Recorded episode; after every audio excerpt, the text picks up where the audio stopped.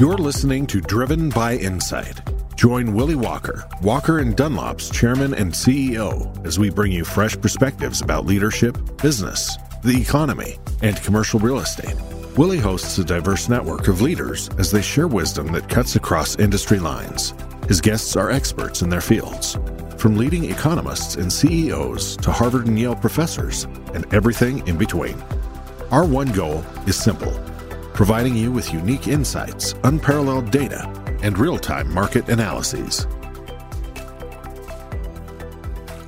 Good afternoon, everyone. It's a real pleasure for me to have John Hope Bryant on the Walker webcast today.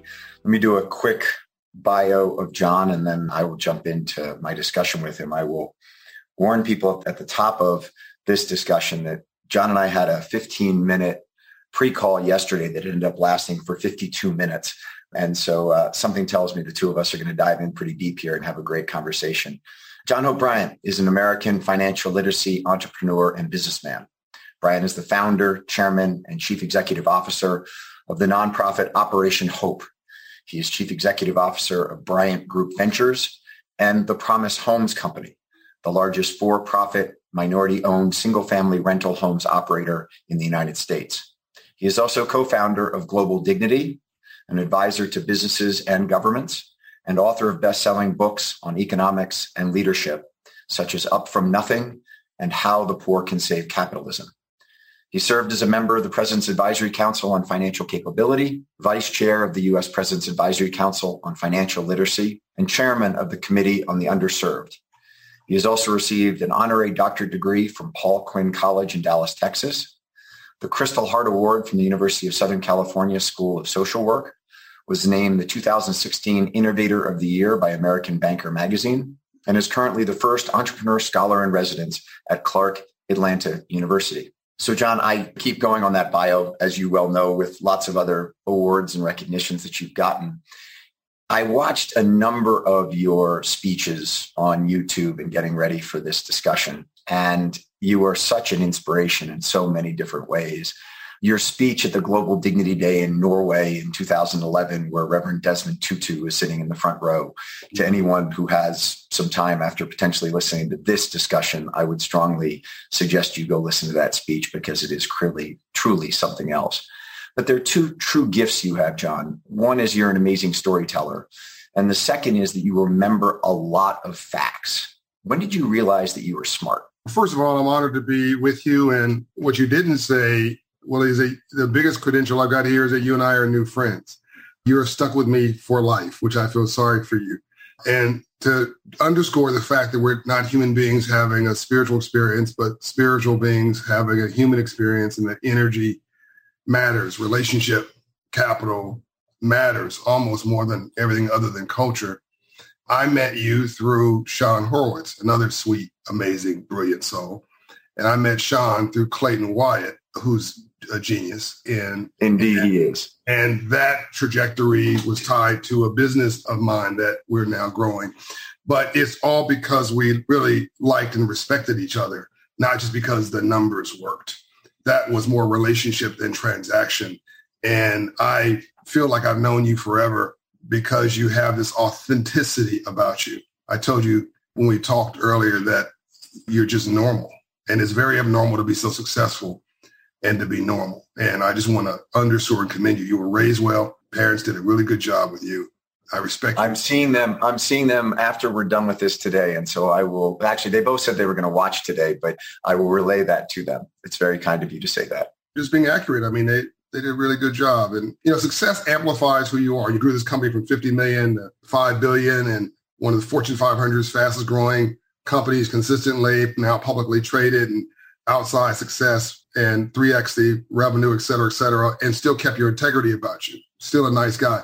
And success and failure, money and power amplifies your jerkdom or your well or your niceness. If you're a jerk, money and power makes you a really powerful, wealthy jerk. If you're a nice person, it just makes you an incredibly nice and warm, wealthy individual who does more for the world. And you're the latter. My mom told me I I don't think I've ever said this on publicly before. My wife knows, a couple of my friends know it. My mom told me when I was in elementary school that I passed some kind of a test that said I had a genius IQ. And this is Compton, California, so they didn't keep good records. And luckily for me, the records fell away, the memory fell away, so I didn't keep it in my conscience. I just knew that I had to hustle every day because I didn't, I never trust fund or a hookup, or I didn't know Willy yet, or Sean yet, or Tony Ressler yet, or whatever. So I just had to hustle. That was my hustle, hustle. that became my moniker. Get up early, work late, forget lunch. And it, an entrepreneur works 18 hours a day to keep getting a job. I, God gave you two ears and one mouth. So you listen twice as much as you talk. So I've always just been really curious. Like Quincy Jones, how'd you get so smart? I'm just nosy as hell. That's what I asked him. I'm really nosy. But I think the key, Willy, is my mother told me she loved me every day of my life. There's nothing more powerful than your mother telling you that you are loved. And so I've said this quote at Operation Hope over the years is the difference between being broke and being poor. Being broke is economic, but being poor is a disabling frame of mind, a depressed condition of your spirit, and you must vow never, ever, ever to be poor again. And so I've been homeless, as you know. I was homeless. I lived in my Jeep for six months, a Jeep that was payments weren't made on, so they were chasing the Jeep. I lived in that for six months. I, I failed repeatedly from 18, from age 10 to 18, 20 years old. I've had lots of failure, but success is going from failure to failure without loss of enthusiasm. I take no for vitamins. I think it's not so much about being smart, it's about being resilient there's a lot of smart people out here. There's a lot of people who are very learned, but they don't have good common sense. They don't maybe have high confidence, but low self-esteem, right? And it's probably the most dangerous person in the world beyond the person with no hope, really, is a person with power, money, position, confidence. Confidence means you have competence and low self-esteem and fear and insecurity. Now, I'm not going to name a name, but people yeah, listening to this, watching this, can, can get an image of a few people I just mentioned a, a few people who describe for whom what I just described describe. And this fact you don't need to say you don't need to describe any, but don't need to say a name. It just sort of jumps out at you. I think in that way the world's dangerous, and you got to handle people like they're emotional hand grenades because you you walk into every situation that can implode or explode or possibly blossom with potential if you can nurture their fundamental goodness. And I think I'm resilient. I think I see the glasses half full, not half empty. I never give up. And I see possibilities in everybody. And I try to nurture those possibilities. So let me back up. You mentioned a number of different things that were fundamental to your upbringing. Your mother letting you know that she loved you every day, which is just so powerful. But you also said during that time when you were growing up in Compton that you were surrounded by prison, probation, and parole, the three Ps. And yet when you were 10 years old, you started a candy store because the local liquor store owner didn't want to listen to your suggestions about what candy to actually carry. And so you got the right candy. You understood what buying wholesale and selling retail was all about. And you start up your own candy store. But someone asked you, how did you have the gumption? How did you have the confidence to start it? And you commented, it never dawned on me that I couldn't. Right. That's unusual. That question doesn't happen unless what you did is unusual as a 10 year old to have the confidence to go do it. So what was it beyond your mother telling you she loved you every day and beyond maybe prior to that or after that being told that you had a really high IQ that said to you, huh, I got to go do it? You're asking the most important question probably for probably the most important question been asked of me of any interview even before the pandemic because it's everything. This book, Up From Nothing, I wrote, the last one, I've written five, three of them bestsellers in business. And this one, I tell a story of a guy named Mike Maples.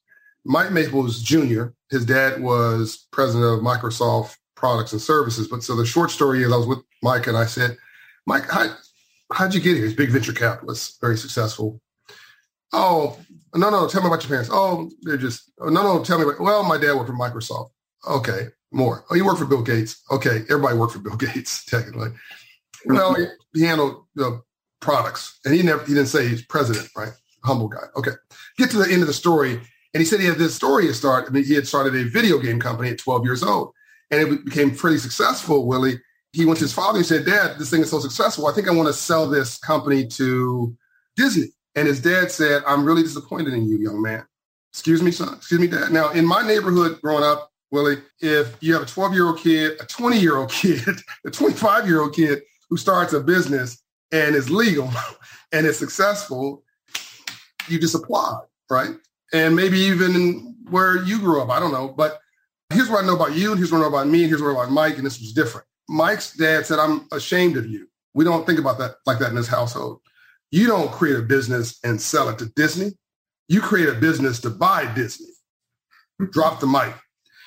His father was building not a surviving mentality, not a thriving mentality, middle class, the cashing checks, not even a winning, but a winning mentality, writing checks, building things, builders. A winner knew they were a winner before they won anything. A winner knew they were a winner before they ever won anything.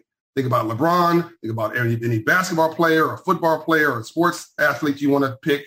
Pick up, think about you, your parents poured that into you. So my mom told me that my dad owned his own business. My, they were financially illiterate. My dad was financially literate. That's a different story. That's why I'm so passionate about financial literacy. We'll get to that maybe. But my father, who had me older at 54, he was born in 1921, I think. His dad was born in 1871 in Mississippi. Willy, 1871 in Mississippi, because he's probably born into slavery. My grandfather was a sharecropper, owned a farm, and that farm was worth $700 in 1921. Certainly my great grandfather was a slave, without question. But my grandfather was probably born into slavery. So slavery, independence, farming, business owner, entrepreneur, me. My mother's mother told, did not tell her she loved her. My mother poured into me that she loved me, and I'm all about love. My grandmother barely owned her own home. My mother bought and sold seven homes on a on a hourly salary from McDonnell Douglas Aircraft. I now, through Promise Homes, own 700 homes. This is not accidental. It's role modeling. You, grow, you think about an inner city neighborhood. Why do kids want to be rap stars, athletes, and drug dealers? They're not dumb and they're not stupid. The kids are modeling what they see.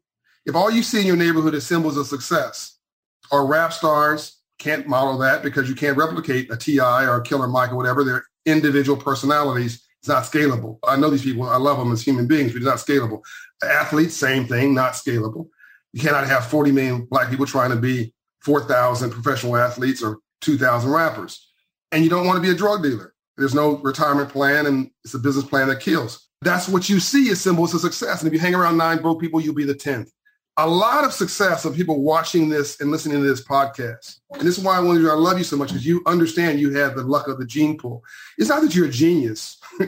you were born in the right family. You have the right DNA. You have the right soil. You know, Steve Jobs' father, Steve Jobs' father didn't want him. His grandfather definitely didn't want him because his Steve Jobs was born with his mother was white, Jordanian father. Sorry, his father wanted him. Grandfather's like, no, that's not happening. You're not marrying a Jordanian dude. Get rid of the kid. So they tried to get the kid adopted to a wealthy family that decided they didn't want him got kicked to a middle class family that had good credentials in Silicon Valley by coincidence called Hello, the Jobs family. The rest is history for the rest of the world. But if Steve had been adopted by a single parent household mother in South Side of Chicago, he'd have been his biggest drug dealer the world had ever seen because brilliance is transferable everywhere. After starting the candy store, though, you did pursue entertainment and you did go into a career of acting and also a little known fact that I ferreted out. I don't know how often this comes out, but you were actually a dancer on Soul Train and American Bandstand. I'm not going to ask you. To, really bad, Willy. I can I can barely hear you. I, I'm not going to ask you to stand up and do it. I've seen you do once or twice live on video, but you did transition to that. And I think one of the interesting things about it, John, is this: you transitioned to entertainment you were clearly capable and successful at doing it, whether it was dancing on one of those shows or actually being an actor. But when you were broke and you were living out of your Jeep, and as you have said, when you're broke and on the floor, you can't fall any lower, which I love in the sense of you only got one way to go, which is pick yourself up and go. But most people in that situation double down on what they know. The natural move would have been for you to push harder on the acting and push harder on the dancing and kind of continue in that. But instead of doing that, you decided to become a banker and you said, Hey, hang on a second. I think I can go and actually sell credit. I think I can go work for a bank and when you went to the bank, the bank said, Oh, great. Here's this really talented black guy. Maybe we'll send him to sell credit in parts of the city that we don't know how to penetrate. And you said, hang on a second. That ain't where you're sending me. You're going to send me to the entertainers who I know how to penetrate them and I can really do some stuff. But my point is this. Why, when you were down and out, when you were on the floor, didn't you double down on what you knew rather than changing and going for something that you didn't know? Because without banking and finance, you can't grow communities. That capitalism and democracy are horrible systems except for every other system. That democracy eh, can be a force for good and, and capitalism can be a force for transformational change, and it has been all legitimate wealth came from capitalism and all developments that we see in the world came, including the technology we use today, came from entrepreneurship. But no one gave black folks the memo on free enterprise, capitalism, economics, and opportunity. There was a bank created by Abraham Lincoln after the Civil War through the Freedmen's Bureau Act called the Freedmen's Bank, March 3rd, 1865, to charter to quote, teach free slaves about money which was his attempt to give blacks the, what I call the Jewish experience of going from slavery and being beaten upon and besmirched to really having their freedom and then setting them into a uh, using their brilliance to, and that hustle to set into a free enterprise and capitalist system, teach them about money and let them unleash untapped GDP in America and around the world. Unfortunately, Lincoln was killed the next month. So you had January 1865, the 40 acres, we hear about that in the history books, that was Field Action 15, North Carolina, South Carolina, all the way down to Florida along the coast. We don't have time for the story, but it was beachfront property at a time of agricultural age. So really not very useful. But we worked that land so hard. They said, my God, they're so industrious, black people, give them a mule. January 1865, March, February 1865, the mule. February came, the, March came the bank to finance the land. And then Lincoln was killed in April. So we never got the memo on free enterprise, capitalism, economics, and ownership and opportunity, which is why we cash checks, black folks generally, but don't write them. 96% of all black businesses in America, 3 million black businesses, don't have an employee, don't have books and records, don't have infrastructure, back-end infrastructure, can't get access to credit. Half of black folks in this country have less credit score below 620, which means I don't care how nice we are, how many times we go to church, and how sweet we are. We're really forgiving people. We didn't even make this country pay a price for slavery or those who enslaved us, which is where I think this obsession with guns come from, but that's a whole other conversation that goes back 150 years. People want these these guns everywhere, but that's a we'll hopefully get to that what I call unhealed American story. My next book. The fact that we never made this transition into free enterprise and capitalism economic opportunity is what I call the unfinished work of the third reconstruction.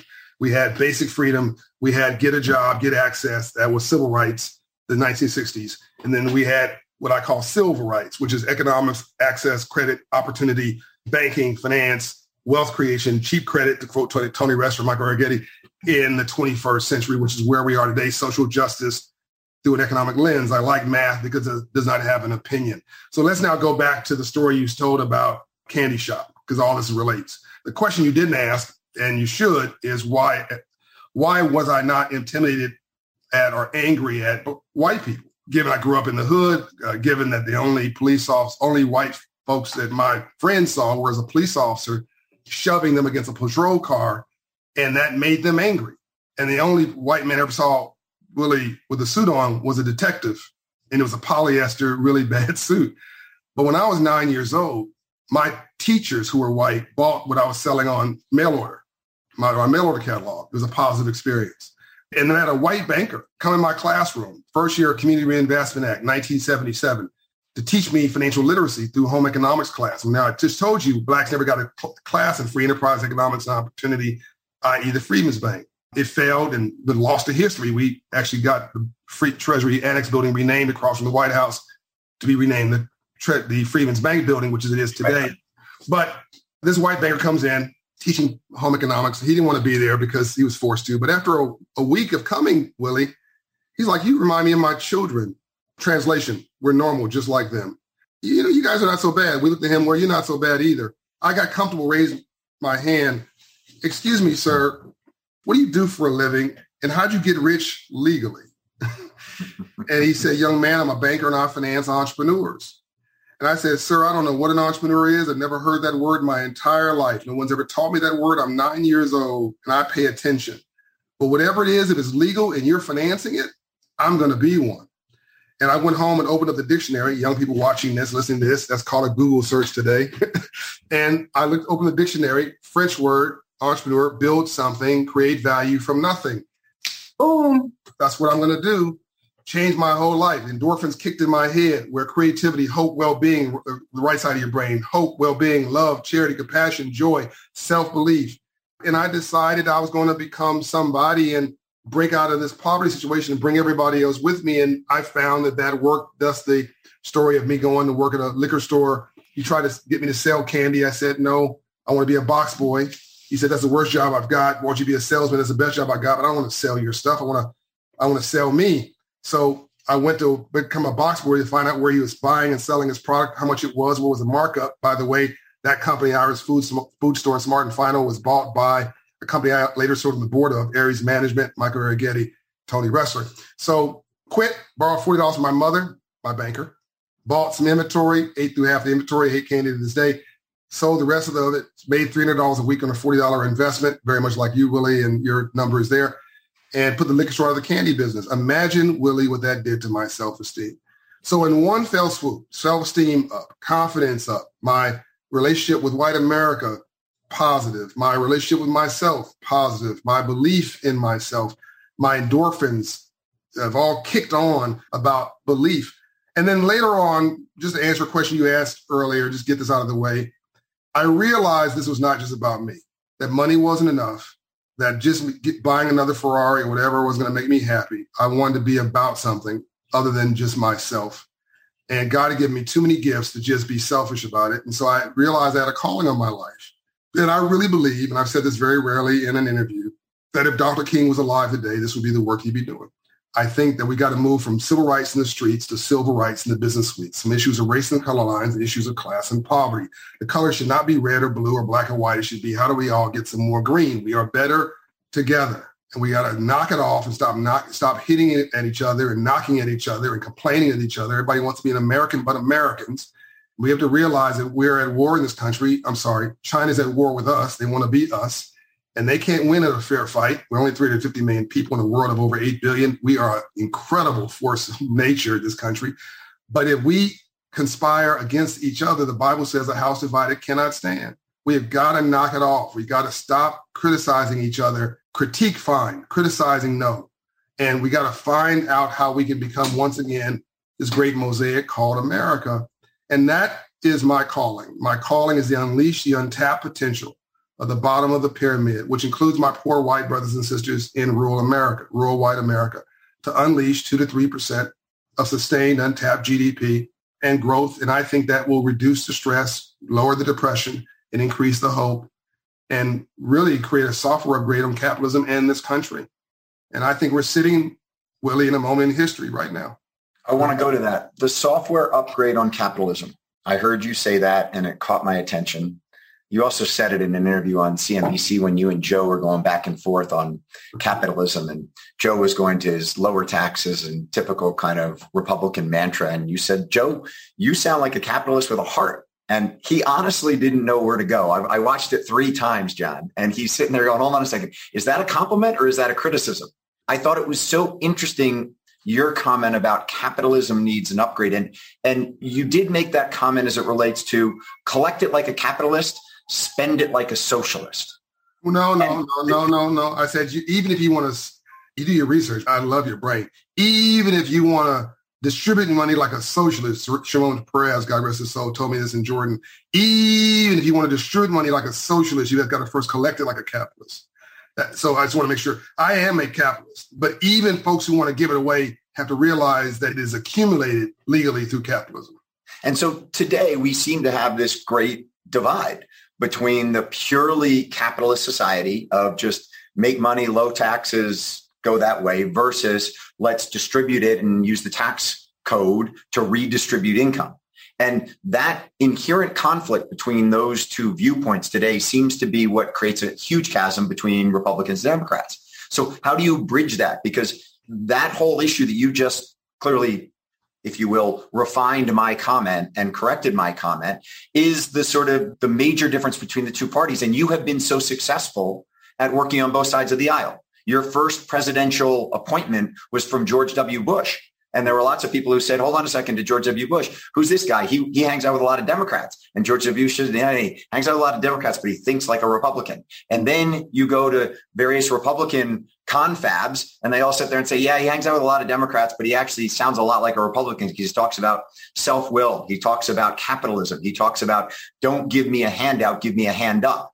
So how do we bridge these two things, John? As you know, I've served Clinton, Bush, and Obama from three different administrations, and we were honored by five presidents. I've known eight, and most of them are good people. By the way, Black America, who talked like a dog, talked like talked about George W. Bush like a dog when he was president, would beg to have him back today. Oh my God, can you bring back George W. Bush? He seems so reasonable and and like he, he makes common sense and he's you know he says things that he you know actually based in facts and so on and so forth. You know, but it was back in the day when Republicans and Democrats actually talked together. His dad George H.W. Bush was probably the last moderate Republican. I have a Republican head and a Democratic heart. That's my ideal sort of politician. I think that we're asking the wrong question, though, Willy, because it's an either or conversation versus an and conversation. And we're talking about, well, you're going to take my money and give it away to redistribute distribute to somebody else. So let me just get this out of the way. If you take all the wealth in the world, distribute it as my liberal friends would want to every poor person in the world, or just every person in the world equally, take the top 3%, redistribute that money to everybody equally, what will happen? In five years, the top 3% will have it again because they got the memo on wealth creation, not just making money, but building wealth, which is what you do in your sleep, compounding, and everybody else did not. So you cannot just give away money. If I give nothing but do nothing, give a homeless man a million bucks to do nothing else, he would be broke in six months. So that's you've got to do more than that. To quote Andrew Young, my mentor, Dr. King's right aide, right hand in the civil rights movement, to live in a system of free enterprise and not to understand the rules of free enterprise must be the very definition of slavery. So let's now break this down real quickly. All my friends who say that they got here all by themselves, it's a lie. it's just a lie. And they know it's a lie, right? They're winking at themselves. You know, I said earlier, if you hang around nine broke people, you'll be the 10th. It's also the opposite's true. Why do you go to Harvard? I know you went to Harvard. I've taken classes. I've got a certificate from Harvard. Is it just because it's a great university with education? No, you go there because the class of 2022 is going to hook each other up for the next 40 years. The same reason we go to, we members of country clubs, private clubs, going to Sun Valley, whatever it is you're going to, it is because it is a fraternity and wealth creates more wealth. Relationships creates wealth. The relationships either move you up or down that stream. You can be dumb, blind, half stupid. If you have the right relationships, you'll still do well. You can be a genius and poor, and you at best will be a drug dealer let's just knock it off that somehow people got there on their own. To be honest, it was the GI Bill in after World War II that created the white middle class. And that was the government bestowing upon returning GIs a mortgage for a home, as much education shoved down your throat, and an apprenticeship for a new job. That's the government redistributing somebody's wealth, you want to call it, but I call it an investment. Now, 9% of that money, by the way, Willy went to white people, even though blacks fought in the war. That's a whole other topic for another time. We maybe do another podcast. I'll walk you through 400 years in four minutes and why we got here and why we are in this unequal system we are today. But it created the white middle class, beautiful, good thing, by the way. It's a good thing. And that then created a foundation for the people below, above that to say, I don't want to work a business. I want to create a business, the kids. And then the, the generation that saying, well, I want to become an entrepreneur, i.e. the freedom that we have today. What we need is an investment. We need tax credits for internships. And I mean at scale. I mean tens of millions of dollars. You got to give a kid a reason to want to go to school. It's like telling somebody to eat their vegetables. Eh. you know, how do we stop smoking? Is because the government said the stuff will kill you? It's on the back of the box. It didn't stop anybody. It's when successful people on TV were educated, college educated, whatever, weren't smoking cigarettes. Then people stopped smoking cigarettes. It was aspirational. You got to connect education with aspiration get connect an internship with a C plus or better in school, graduate C plus or better, get an internship from school, you'll see dropout rates collapse and graduation rates go through the roof. Internships, apprenticeships for those who already are in the workplace and need to be reskilled, which we talked about the great resignation the last couple years, but no one's talked about the fact that is the largest uptick in small business creation since 2004. These are not lazy people, Willy who went out and sitting on their couch. These are people who said, I'm tired of this dead end job as a waiter. I'm tired of somebody not taking care of my health care. I'm tired of working my to the bones. I got too much money at the end of my money, getting nowhere. I'm going to go invest in myself. The government gave me some stimulus money. I'm going to call it venture capital. and I'm going to go start a business. So, and by the way, the biggest group amongst that, Willy, Black Americans. 38% increase in Black business creations year over year. And the largest group amongst that, the number one group starting businesses in America in, during the pandemic, Black women. So there's all these little jewels that we're missing. We're better together. Let's invest in education. Having a dumb country stupid. We should have not K through high school, K through college. I mean, you need an educated workforce in a technology centric world. Everybody, kids should get a, a, course in financial literacy and a course in computing. Hello. And college education, I don't say it should be free, but it should be a public good, not a private asset. So these are investments, and I've gotten much more, you know, that I could spill out. The, there should be an obsessive and a literal obsession on creating entrepreneurship in this country. A generation of entrepreneurs because there's not enough jobs to go around, like we did 100 years ago. Goldman Sachs was two Jewish guys off the boat who couldn't get a job in the office tower a guy named Goldman and a guy named Sachs selling financial services door to door created their own business. That's now this conglomerate called Goldman Sachs. Walmart's the same thing. This the UPS is the same thing. Jim Kelly, a bicycle and a delivery route. We forget our story, Willie. We forget our not you. Many people forget their own storyline, and we think we got here on our, on our own, and we didn't. It's a lie. We all need somebody. People listening to this, be honest now. You're doing well. You make six figures, maybe seven figures. Did you get your job on jobs.com? Did you get your job because you filled out an application somewhere and you got better grades than the person next to you? No. Somebody put their arms around you. Do you want an internship? You want a job over here? Hey, I think you do good at this. What do you think? God, that's how you get your promotion, if not the job. It's the hookup. It's the relationship capital. And we need to understand that we're not, we need to reach out to somebody else who doesn't look like us and give them a shot too as you run through all that and you talk about relationships, one of the things that is immediately evident when you listen to you speak is that you have met a tremendous number of people throughout your very prolific career. But you haven't just met them, you've created relationships with them. You've followed up with them. You've created real connectivity. I was in Detroit, Michigan. We had an event on a building that we financed in downtown Detroit. It was the first conversion of a dilapidated office building into a residential building right after the great financial crisis. The head of Fannie Mae was there. The mayor of Detroit was there. The head of Quicken Loans was there. And we had a bunch of kids from Project Destined who were also at the luncheon. And afterwards, we're sitting around and I'm at a table and our head of marketing, Susan, who was just on the webcast previously to say hello and get this thing going, was sitting at the table with me. And I said to these predominantly young black girls who were between 15 and 18 years old, I said, Did you enjoy the day? They all said, Oh, yeah, it's been great, great. I said, Who's the most important person you've met? somebody goes, Oh, I met the CEO of Fannie Mae. And somebody else goes, Oh, I met the mayor. And somebody else goes, Oh, I met the CEO of Quicken Loans. And I said, Those are all very important people. Do you think you'll ever come in contact with any of those three people again? To which all of them said, No, no, no, no. No, no way ever. I said, well, then that's not really an important connection. Mm. That's not an important relationship. Mm. But if you're able to get Susan's email address mm. and you recreate a connection and a relationship with Susan and can follow up with her, when you're coming out of college and you can write Susan and you might be able to get a job at Walker and Dunlop or somebody else that Susan knows, that's the most important connection that you have. And all of a sudden, seemingly in front of me, all their heads kind of spun around and they said, maybe the most important person isn't the person with the greatest title, but the person who I actually create a long-standing relationship with. But you have done that time and time again. How do you do it? I love people and I love you. I just met you and I just, I've got a man crush on you. I mean, you're, you're, just, you're just a good dude. You're just a good dude, man. I mean, you're just a good dude. I, it really makes me tear up. Like I just, I love meeting good people who are reasonable, who are who have an open hand, not a closed fist, right? All these stories come to mind. So President Bill Clinton once told me it's hard to get somebody to agree to the truth when the lie is paying their paycheck. It's so hard to get people to do the right thing because all the incentives are on the wrong side of the balance sheet. And but what I tell people is, I tell my wealthy friends who, who may, who, for whom being a good person may not be enough to get them to change their behavior. My wealthy friends need my poor friends to do better if only to stay wealthy. My rich friends need my poor friends to do better if only to stay rich because 70% of this economy is consumer spending. Most of this economy are people with too much month at the end of their money.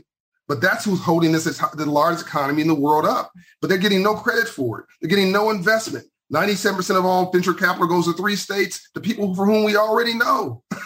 now, I'm not saying throw, throw that business plan out because, of course, success begets success. But where's the next Steve Jobs?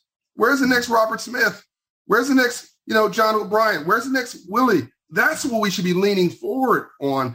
When we die, we, buy, we die twice. You die physically, and you die the last time somebody mentions your name. I try to employ on people that you got to live for something larger and more important to yourself. If all you do is fund your own life and fund your own obsessions, then no one's going to remember you when you're gone.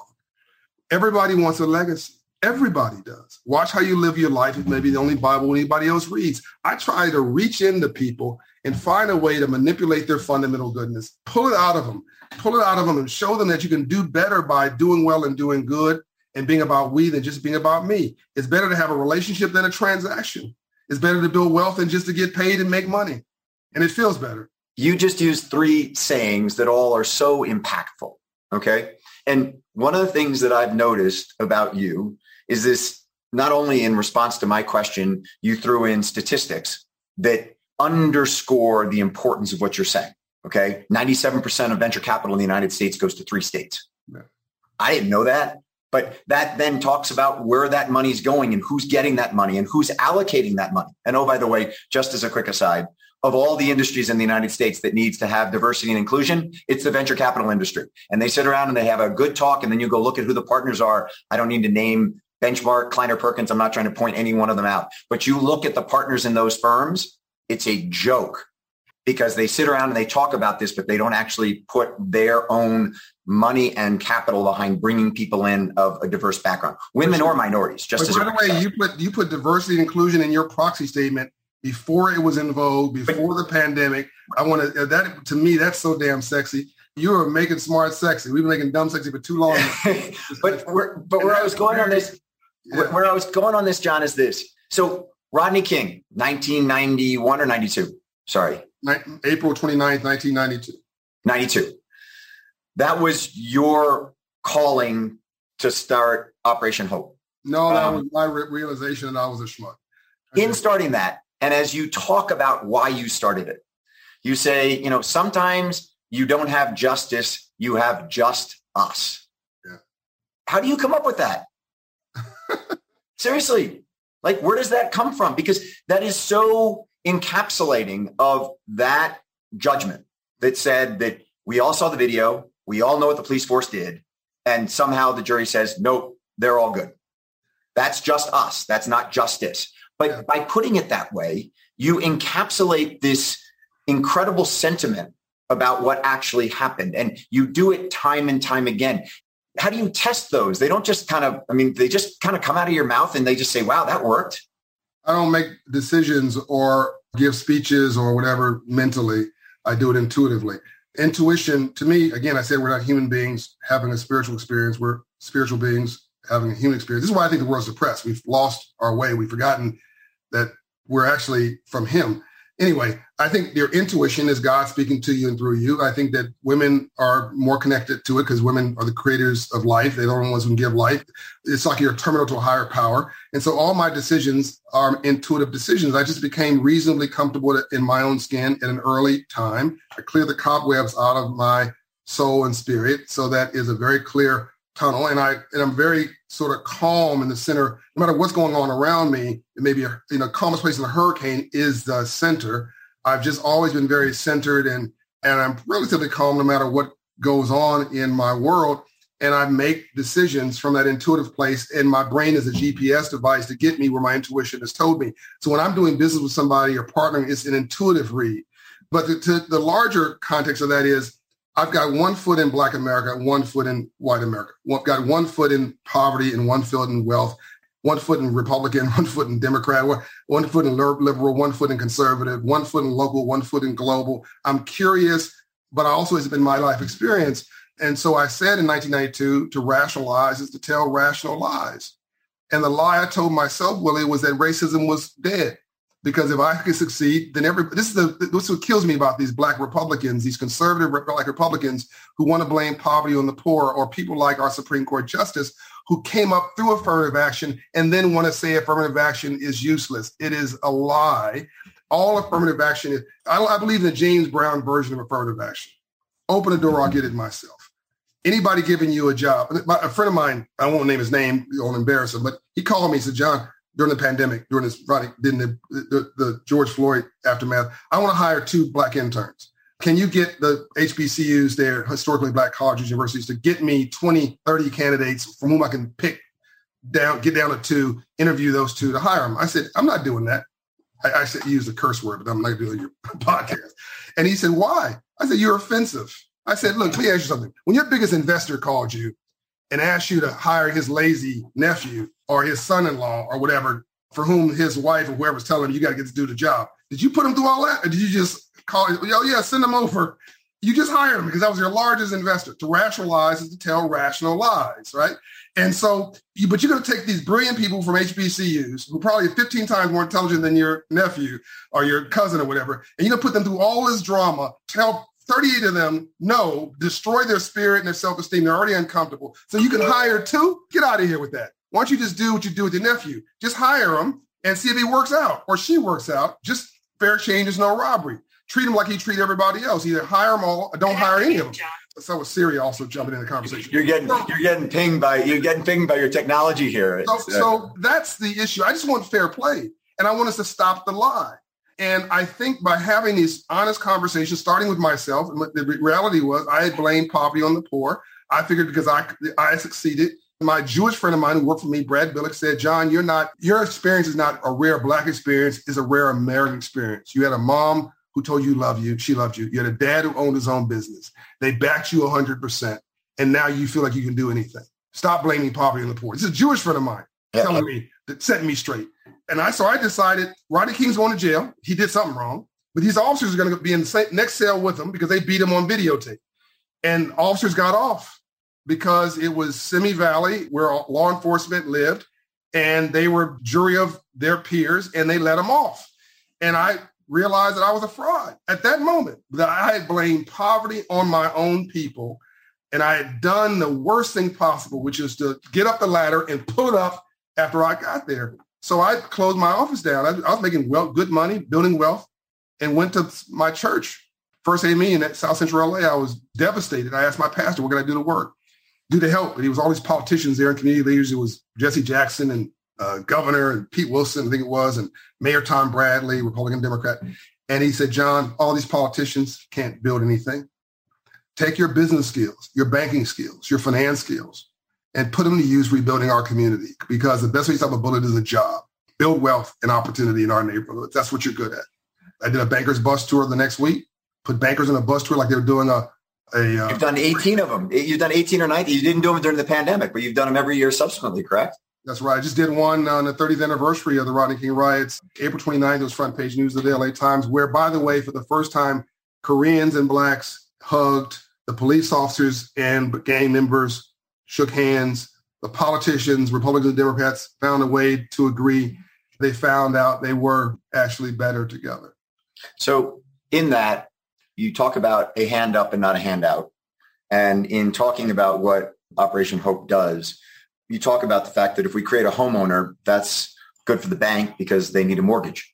If we create a homeowner, that's good for the government because we've created a taxpayer. Right. And if we create a homeowner, that's good for the community because the community then has a new policeman on the street. And you use this at one time, you said your mother used to say to ruffians in your neighborhood, you know, you better back off my porch, underline the my, like get off my porch. And that sense of home ownership and that sense of an ownership society. And one of the things that I do think back on that, John, and given that you worked for him, but, you know, during the Bush years, we had the sense of the ownership society. And President Bush was a big, big believer in the ownership society. And what we ended up doing was sort of putting the home ownership on steroids to a point where we actually got the great financial crisis and we got a huge mortgage crisis and everything else that came out of it. How do we, if you will, make sure that capitalism doesn't go off the rails as we get really good ideas about an ownership of society going. And yet we clearly saw that excesses took it off the end of the cliff. There's nothing wrong with a subprime loan. Let me start with that. Most people in this country are subprime, less than prime. That's all that means, right? The problem is it was a predatory subprime lending. Intention does matter. Yeah. Right? When you're trying to take a size nine foot, put it try to a size six shoe, and you put grease on it and, and juice on it and squeeze it in there as well as much as you can. It's called a pick a pay loan or a negative amortization loan, and you don't give the people any financial literacy, and you're interested just in the fees. Again, the Bill Clinton quote: "It's hard to get somebody to agree to the truth and the lies paying their paycheck, and you're earning all these fees. You can rationalize almost anything, rationalize tell rational lies. Of course, it's going to explode." And so then we want to blame poverty on the poor and say it was all a horrible idea. By the way, the number one group that foreclosed that filed for foreclosure during the subprime crisis was single white men, not minorities. Again, another misnomer of fact. The narrative was that, oh, these minorities defaulted on their loan. The reality was there's nothing wrong with capitalism. It's the greed. It's the ready, fire, aim. What we need now is what President Bush actually should get credit for, a good heart but he doesn't follow it up with a good head. President Bush was responsible is a, has done more for Africa, as an example, than any president in the history of this country before or since. He deserves credit for that. But when I try to get him to do financial literacy for eight years, the urgent always crowded out the important. We don't probably have time for this story.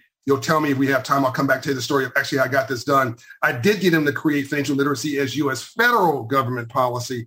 Unfortunately, I didn't ask for money to back it up. So it's an unfunded mandate at the federal government level only. But it's a cute story behind that.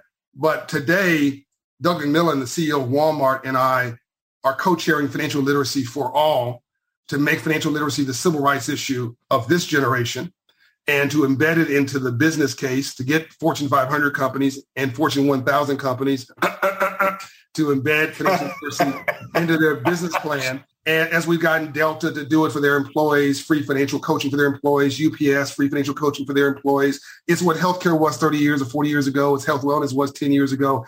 Financial coaching relieves the biggest stressor on, on workers today, which is financial stress while they're on the job. If they're on the job and they're thinking about their bills. And so we're going to get Congress to pass this, the Senate to pass it, the president to pass it, to hopefully bring this country together for something we can agree on. That's probably 300 years past due certainly 150 years past due, which is financial literacy for all. That was a missing piece, Willie, is we yeah. didn't tell people, everybody's paymentized, man. What's the payment? All anybody asks, working class people, middle class people, they ask, what's the payment? Do you know you can finance an NFL ticket? Do you know you can finance a trip to the Bahamas? Do you know you can finance a hotel bill? I mean, this is like, people watching this and listening should be stunned because this is not the world they live in. But you can finance a $5,000 prime Super Bowl ticket if you can't afford it. You may only make $35,000 a year.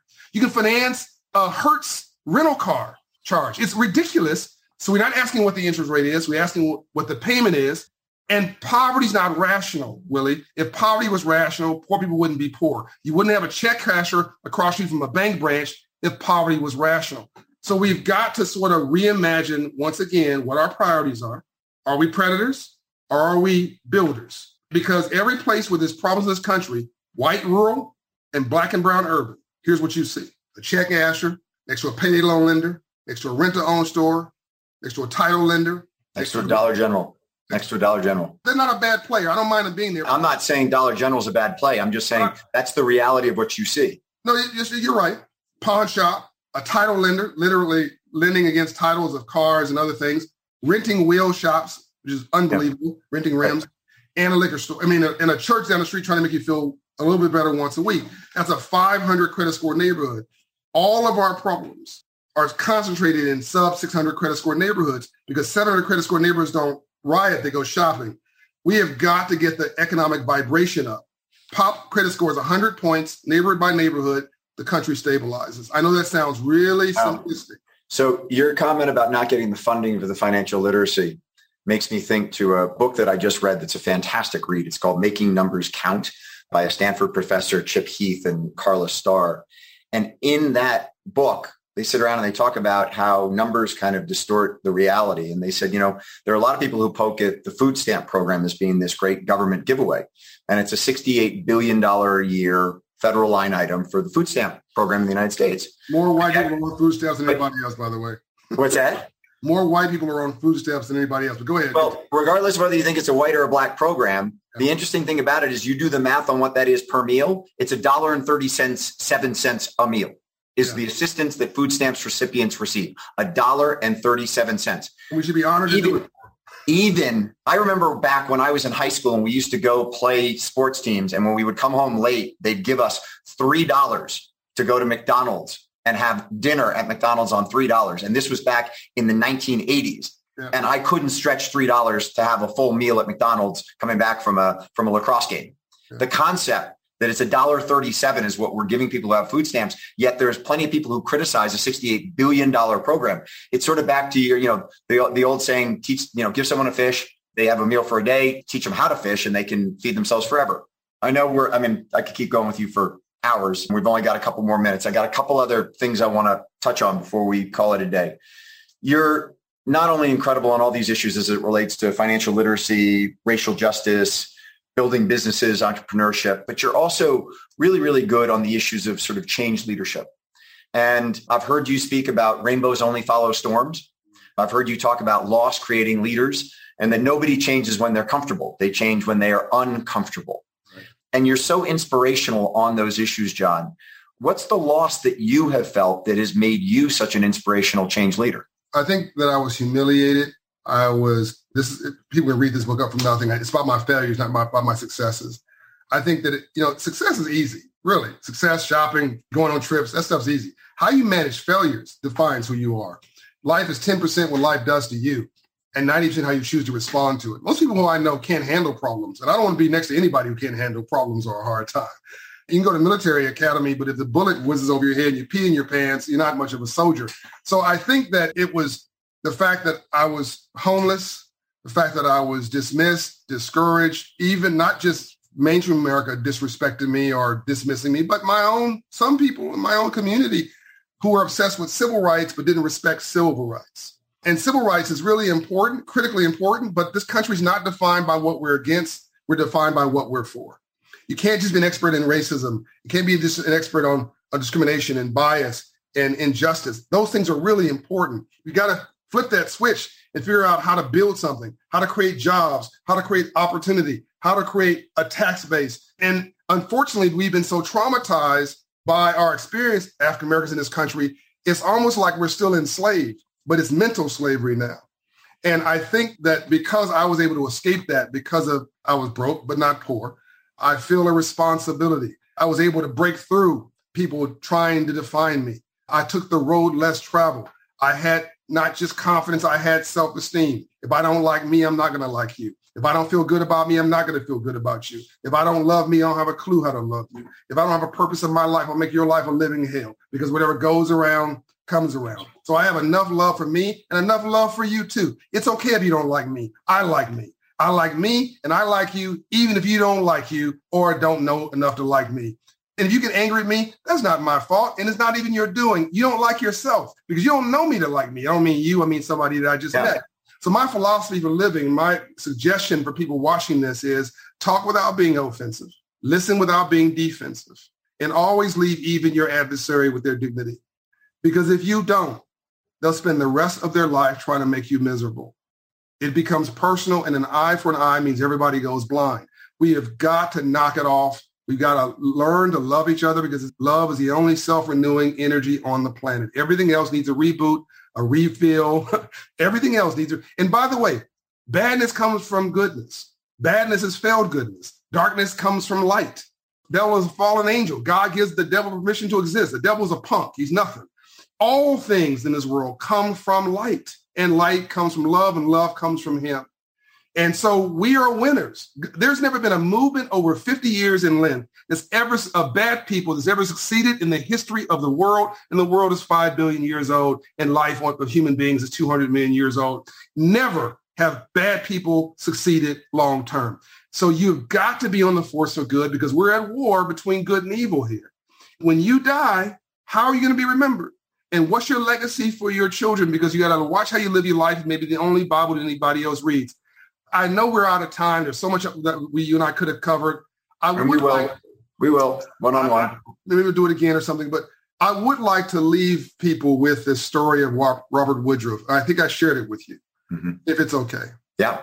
I want to encourage the private sector leaders here who say this is not my responsibility. It's not, I mean, it's like my the rap stars and professional athletes, friends of mine, are like, oh, I'm not a role model. Then don't accept the tens of millions, hundreds of million dollars worth of contracts. Just go play basketball on a court somewhere if you want to be a role model. Once you take that contract, you are a brand.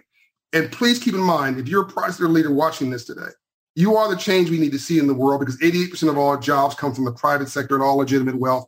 And the 60s, the civil rights movement was integrated in the South by the private sector, not by government. Government stood in the doors and said, over my dead body, elected officials. It was J.C. Penney, Woolworth, it was a soda shop, all companies who took down those whites only signs because it was bad for business, Willie. And we don't give we don't time for the story, but that was Andrew Young going in and behind closed doors and cutting deals with these business leaders in every town, you know, takes down the whites only signs. And as we sit here today, I say diversity and inclusion is good business. If you want to find a company that's more profitable than its peers, find one that has embraced diversity, inclusion, and openness and opportunity. Find want to find a region of the country that's doing well, New York, California, Atlanta, the South Coast. These are places that have embraced diversity and inclusion. Want to find an economy stuck on stupid? Find one that wants to argue about who goes to a water fountain or whether race is the issue or these other dumb issues. Memphis, I love Memphis. Birmingham, I love Birmingham. It's like it's like 1960 all over again because they couldn't get out of their own way. Atlanta decided to argue over who got the contract, not what color you were. The color green was the color. So Robert Woodruff, he's CEO of Coca-Cola, the 60s. Coca-Cola was the biggest supply chain company in the world back then. Dr. King just won the Nobel Peace Prize. This reminds me of you, Willie, by the way. It reminds me of Sean, reminds me of a lot of people I've met through you.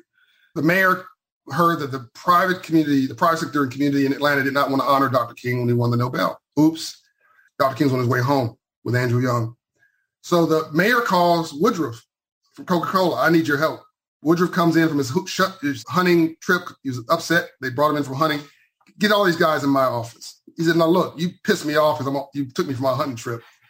Let me make this clear to you. This man has won the most important award in the world. Pause. We're a global supply. We're the largest then global supply chain company in the world. Pause. I don't care if you don't like him. He's trying to create change, and of course, you don't like change because it messes with your taxes, your wealth, or whatever. But change is coming whether you like it or not. But I don't care about that either. If you don't want us to honor this man, we're moving out of this little backwards town, Atlanta, because we don't need Atlanta. Atlanta needs Coca-Cola because that means you're not progressive, but we are. We're part of the future. You're stuck to the past. You got a week. Either you sell out this ballroom or you're going to have a problem with us. And my guess is most of you are vendors of my company. You got a week. Goodbye. I'm going hunting again. So if you go and look at the, the uh, archives, the ballroom sold out. That's all anybody sees is that Atlanta sold out the ballroom honoring Dr. King. But that was only because somebody loved this country, loved principle and values, loved right enough to stand for it. And that was Robert Woodruff, who, by the way, today lives on through the Woodruff Foundation, the Woodruff Art Center, all the stuff still at Coca-Cola. All, he, his legacy lives on. And Coca-Cola, by the way, is still incredibly possible, profitable and was held up for 40 years by Black consumers here in Africa. You can do well and do good. And with that, we all ought to think about doing well and doing good.